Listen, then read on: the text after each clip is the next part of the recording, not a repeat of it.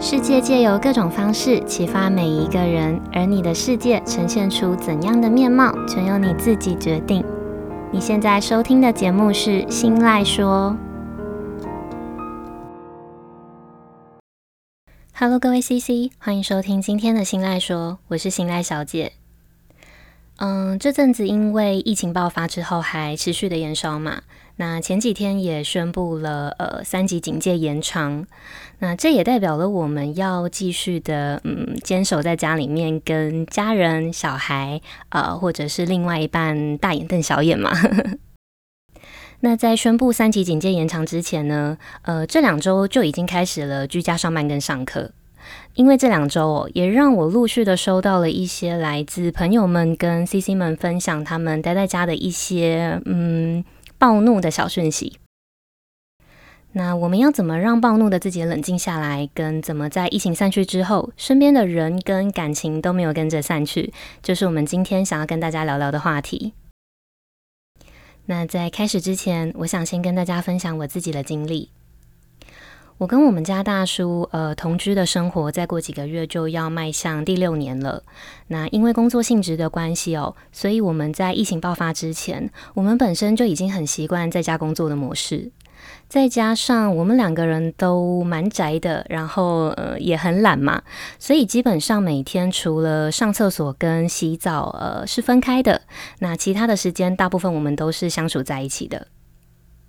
但是，即便这样子哦，即便我们每天朝夕相处了将近六年的时间，我们也还是会因为一些小事就吵架啦，也还是会冷战。嗯，偶尔的话激烈一点，也是少不了会有一点小小的互骂。那如果你有听过新赖说第一集的应该，还有第三十集的情绪化，呃，你应该会发现我其实是一个情绪还蛮重的人。那脾气差这件事哦，一直都是我不停的在找各种方法去控制跟去对付的，嗯，可以说是人生中最大的敌人。但是并不是说有情绪或者是发脾气是不好的事，而是我一直都希望自己可以变成一个嗯宁静的人，不是那种没有情绪起伏的那种宁静，嗯，是可以成为自己情绪主人的宁静。我还是有喜怒哀乐，还是会在心里面放声大笑啦，悲伤哭泣，也还是会有生气想要怒吼的时候。但这样子情绪的，嗯，惊涛骇浪，我希望这样子的感觉只是在我心里面的起伏，在我心里面就可以呃把它内化掉的。然后我不会因为我自己的喜怒无常就得罪到任何人，或者是伤害到身边我不想伤害的亲密的人。好，那今天的小故事呢，我想要分享一个，嗯，我前几天才刚刚发生的一个血淋淋、热腾腾的小故事给大家听。前阵子呢，我在工作上遇到了一个，嗯，决策性的问题，然后我想要询问我家大叔的意见。但是我在问的当下呢，其实我心里面已经有一个答案了，只是我希望可以在正式下决策之前，可以再多得到大叔的一份支持。所以我在心里面就先预设了一个答案，这个答案就是，我觉得大叔身为我的另外一半嘛，他就应该要支持，也必须要支持。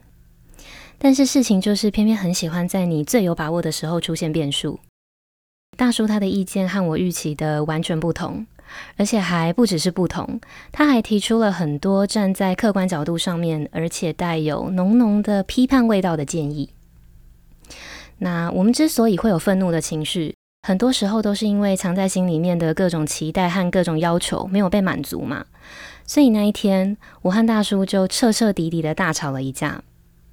当然，这场架他是那个觉得最莫名其妙的人，他觉得他只是以一个客观的角度在给我意见，同时也觉得，呃，如果今天给我意见的对象是别人。我不会用这种恶劣的态度对待对方，那就是因为今天提供意见的对象是他，所以我才会这么肆无忌惮的去欺压他。那反过来再用我的角度来看这件事，我其实并不是不能接受这个批判性的意见，而是我觉得大叔他身为我的亲密伴侣，而且我们还朝夕相处了这么长的时间嘛，他不是应该要最懂我，然后最清楚我其实就是一个吃软不吃硬的人吗？那既然他知道我是这样子的人，不就更应该要用温和的方式给我意见，而不是把我当成他的下属一样，直接用这么严厉的口吻直接批评？那争吵就是建立在双方各持不同的意见，各自站在不同的立场的基础上，然后互相讲难听的话，跟互相伤害的一个过程嘛。吵到最后呢，还会发现根本就没有吵在事情的本质上，反而还会因为翻旧账啊，跟讲难听的话，伤害到两个人彼此感情的核心。好，那我的故事呢，就先小小的分享到这边。嗯，我想应该很多人都跟我有呃类似的状况。我们常常会对陌生人客客气气啦，还会微笑，而且还很有礼貌。但是就是会对身边亲密的人超级没有耐性，忍耐度极低，非常容易生气，而且还会常常不自觉的嗯态度恶劣。即便在快要发脾气的当下，我们拼命的告诉自己不可以生气，不可以伤害爱你的人，但就是会控制不住。然后在发完脾气之后，我们又会陷入一个让自己非常内疚的情绪里。那为什么我们会给陌生人微笑，却给亲密的人脾气？还有为什么我们在事情发生的当下，拼命的告诉自己八百万次不可以生气，但是最后还是控制不住呢？我们先进一小段间奏音乐休息一下，回来之后呢，会跟大家分享心理学上面的解释，还有我后来发现的一个小小的解套方法。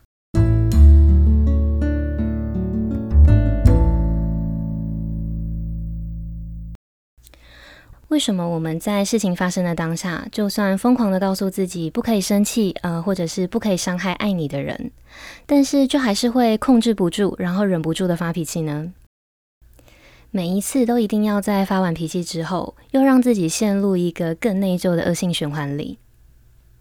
不知道大家有没有印象，在《全面启动》这部电影里面的一个桥段？那个桥段是里奥纳多他问渡边谦。当有人要你不可以想北极熊的时候，你会想起什么？渡边谦在电影里面回答：北极熊。这个桥段是在说，嗯、当你费尽心力的想要赶走不想要的坏念头的时候，只会去强化这个坏念头，还会让这个坏念头它反扑回来的力道更大。那为什么呢？这个现象呢，它在心理学上面称为白熊效应，也可以说是反弹效应。他是一位哈佛大学的社会心理学家丹尼尔·维格纳，他在一九八零年代做的一个北极熊实验。他先把参加实验的人呢随机分成两组，然后再分别给不同的指令。他要求第一组人呃不要想北极熊，那再要求另外一组人请想北极熊。接着他请所有参加实验的人，只要脑中想到北极熊的时候呢，就要按一次他们眼前的铃。那用按铃的方式来记录参加实验的人他想起北极熊的次数。这个实验的结果发现，被要求不要想北极熊的人，他们按铃的次数反而会比可以自由想北极熊的人的次数还要来得更多。这个实验也说明了，你越想要忘记什么，就会越忘不掉，因为在你提示自己要忘记的同时，也就是在强化这个念头。简单来说呢，就是压抑念头反而会更糟。这也是为什么我们在情绪来的当下，拼了命的告诉自己不可以生气，就越会生气，然后越会失控的原因。但是这个结果不是在告诉我们不能压抑就可以随便发脾气跟不用控制，而是我们要练习透过转移注意力的方式来控制。在蔡康永的《情商课》这本书里面有提到一段，我觉得还蛮值得分享给大家的小故事。作者蔡康永，他有一位朋友。那这位朋友呢，他在逛街的时候有一个看起来非常大妈的行为，就是不管他看中的东西是一个杯子或者是一个锅子，那就算他看中的这个商品远在三公尺之外的架子上，他都会想要走过去，然后去伸手的摸一摸那个东西。那作者看了这个行为之后，他其实还蛮不能理解的，所以他就开口问了这位大妈朋友。作者说：“大姐。”呃，如果这个是衣服或者是窗帘，你一定要上前去用手摸一摸，搞清楚材质，这个我能理解。可是那个锅子一看就知道是钢的，那个杯子也一看就知道是玻璃的啊，为什么还是一定要用手去摸一摸呢？这位大妈朋友呢，他就接着回作者，摸一摸是在拖延时间，是为了要让自己火热的心冷却下来，去盘算到底要不要买，跟要怎么杀价。那这段小故事呢，也让我想到，如果我们可以试着把这位大妈朋友的方法套用在安抚愤怒情绪上，不知道能不能让我们愤怒的感觉也冷却下来。也就是说，把你愤怒的情绪当作是一个任性的孩子来对待，就像我们看到小孩在哭闹的时候，我们也会拿玩具去哄哄他、摸摸他、抱抱他，来转移他的注意力，是一样的道理。嗯、我想很多脾气暴躁的人，他们希望可以压抑自己的情绪，都一定试过一个很难做到的方法。这个方法就是会要你在感觉到快要发脾气的时候，深呼吸，然后从一数到十。这个方法，嗯，真的很难做到。我自己也有试过，因为很多时候就是会来不及数，情绪来了就是来了，就是很容易当下失控，然后直接爆炸，哪里还有时间等自己从一慢慢数到十啊？那因为作者的这位大妈朋友的摸一摸跟拖延时间的方法，让我最近开始试着去用分散注意力的方式来转移当下快要愤怒的情绪。没想到这个尝试意外的还蛮有效果的。这个方法就是今天想要分享给大家的解套小方法。那很多时候我们控制不住自己的情绪，都是在没有办法立刻抽离现场的时候。那这样子的状况呢，就不适用我们在第三十集里面提到的离开现场的这个方法。打个比方哦，假设今天快要愤怒的当下是在跟别人面对面谈话的过程，那面对面谈话势必就一定要看着对方的眼睛嘛。这个时候的我就会去盯着对方的眉毛，去观察对方他在说话的时候眉毛抖动的那个频率，有点好笑，但是其实还蛮有用的。我觉得既然我不能去压抑愤怒的情绪嘛，我也不能阻止大脑运转，那我就直接让大脑它在短时间内去思考别的事情。直接去把注意力放在对方的眉毛上，这样子在视线上，对方还是会觉得，呃，我是很有礼貌的在盯着他的眼睛看。但是实际上，我也成功了让自己转移了注意力。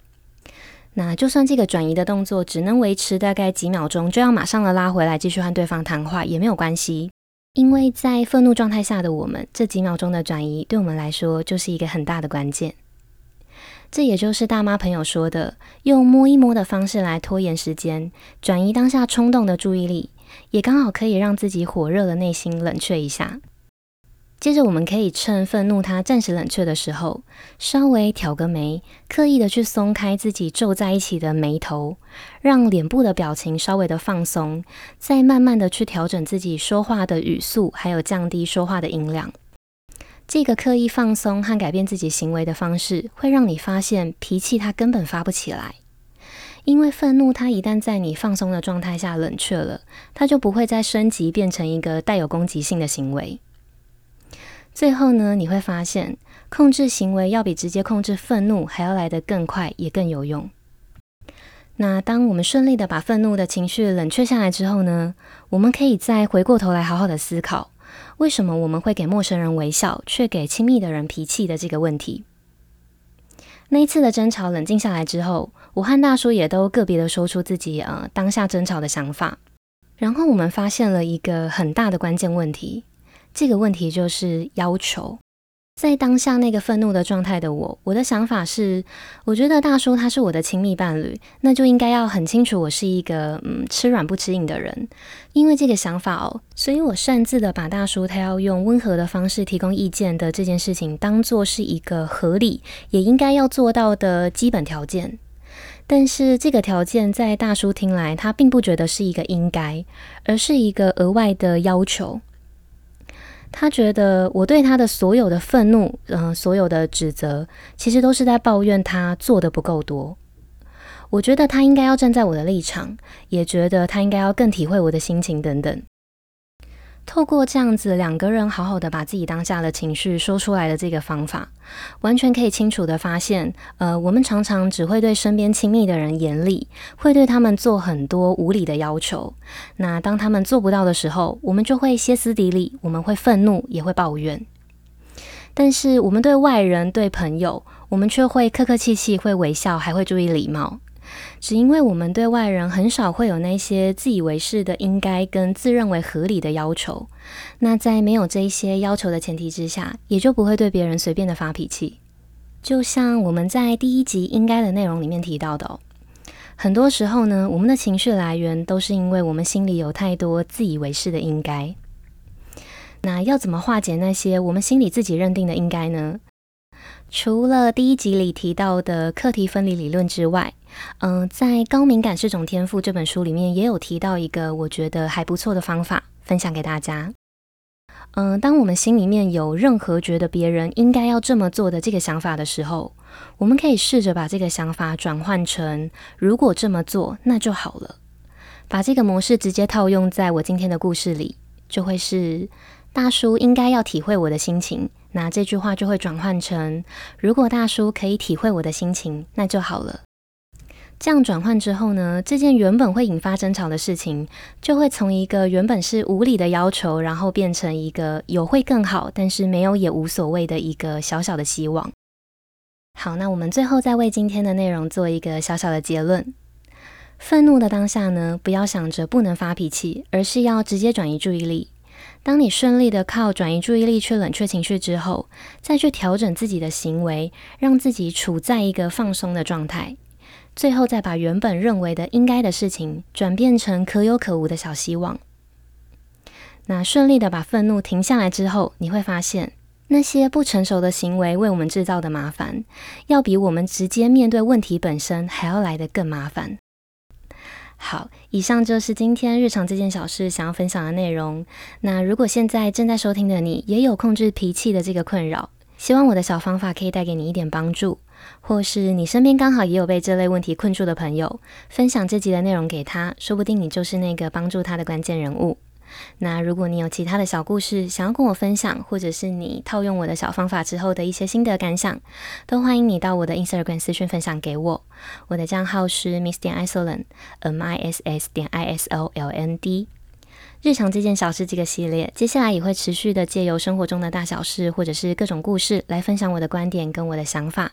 希望可以透过节目的分享，去激起每个人心中反思还有成长的力量。如果你也喜欢我分享的内容，希望你可以帮我把这份支持化作实际的行动。嗯，追踪我的 Instagram，还有到新赖说的 Apple Podcast 节目上去评价五颗星，跟留下想要对我说的话，或是直接帮我把这个节目大肆的分享出去。